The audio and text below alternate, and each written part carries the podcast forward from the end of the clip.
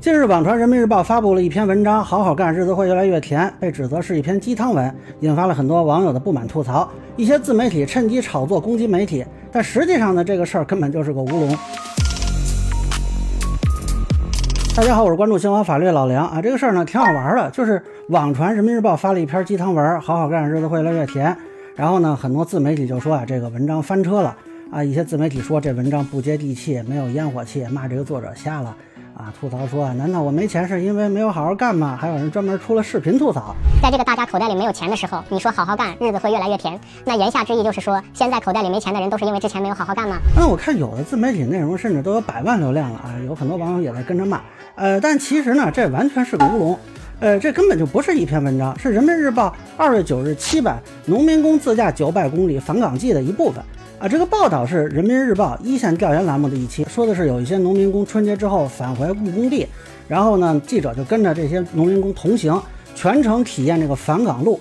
那么记者呢，也是一路上跟农民工同吃同睡同行，了解农民工的心声。啊，这个报道里呢，是采访到的农民工，包括有呃刘军令、许亚娟、韩开放、李大磊、葛广兵、顾长河。魏朵燕这几个都是有名有姓的啊，当然了，还有一些提供保障和带队的干部。那干部给农民工服务是应该的，我就不念他们名字了。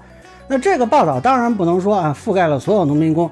那么被吐槽的这部分呢，是在这个文章的末尾挂了一个小标题，是到达浙江，农民工很快忙碌起来，好好干，日子会越来越甜啊。这个标题的完整的，后来很多人就没看到啊，是说这些人走了九百公里，终于返岗了。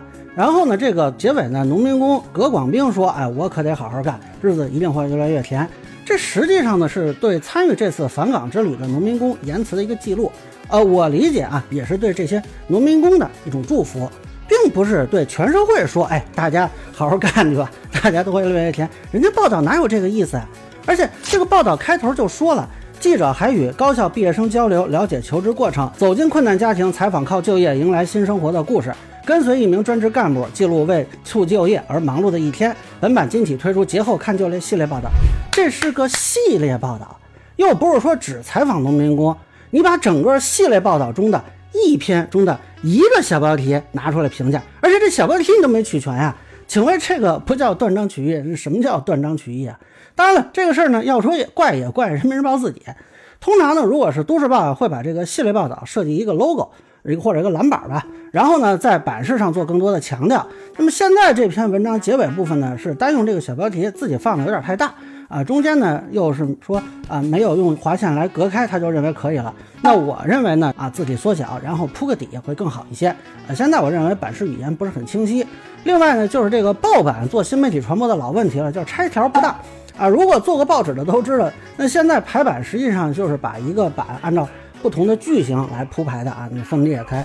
那么我们那会儿用的是方正飞腾系统啊，我不知道现在用什么系统。那么不同的这个小标题之间啊，它其实是不同的区块。早年间有的报社它电子版就转成这种网络的版本的时候，就会把这什么小标题啊、广告都给它单拆出来啊，这种情况也有。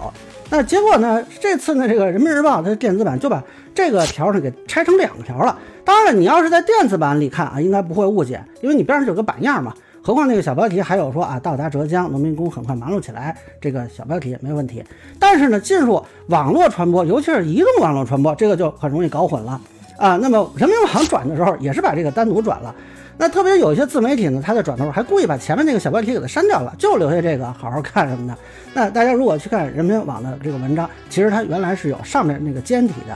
那么后半截呢，就是这些啊自媒体他们传播的时候。至少是不太专业吧？啊，一个是呢也看不懂这个小标题，另外呢对于新闻写作呢缺乏起码的了解啊，就他们认为这是一篇文章，但其实这个如果单独拿出来，行文没有逻辑，就这么单独一篇这样的文章是不可能登上报版的啊！你就原来我们都市报也不可能发呀，那除非是街上那种一零零小报啊，那么人民日报发这种文章呢不可想象啊！你要说你是普通网友误解，这可以理解对吧？很多人其实可能都没有见过纸质的报了。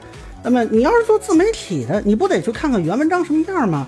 对吧？人民网的转载的底下是有具体的日期版面的，随便打开看一下，你就知道啊，是是具体什么样。这个就是有些自媒体，要不就是他们对新闻采编啊一窍不通，要不就是他们揣着明白装糊涂，又想批评一下官方吸引网友啊，其实这个有点滑稽啊。另外呢，你攻击人家作者是没有道理的啊，比如说你发个视频，结果平台显示出问题了，这个是你的视频的问题吗？那还有一些这个辱骂作者眼睛瞎，这就涉及人格侮辱、名誉权了啊！我建议有些人啊以后嘴下留德。另外呢，网友对这类自媒体传播的文章也留个心眼儿啊，如果是想去了解真相的话，最好去看一下它的原始报道。总之呢，这就是一个由于网络传播失误和自媒体不求甚解、潦草解读导致的这么一个误会。那么在二月十四日，这个系列报道的第二篇《大学生小谢求职记》已经刊发了，大家可以去看一下。当然了，还是正面报道为主啊，吐槽内容是比较少的。加油鼓劲儿介绍这种优惠政策，这是他们的主要任务。那么，《人民日报》刊登这种文章，也是向全国各级政府传递信号，要重视服务大学生就业啊。我作为一个老报人，我是这么理解的。那么，以上呢就是我对网传《人民日报》。鸡汤文的一个分享啊，个人浅见难免说。也欢迎不同意见小伙伴在评论区、弹幕里给我留言。如果觉得说的还有点意思，您可以收藏播客《老梁不郁闷》，方便收听最新的节目。谢谢大家。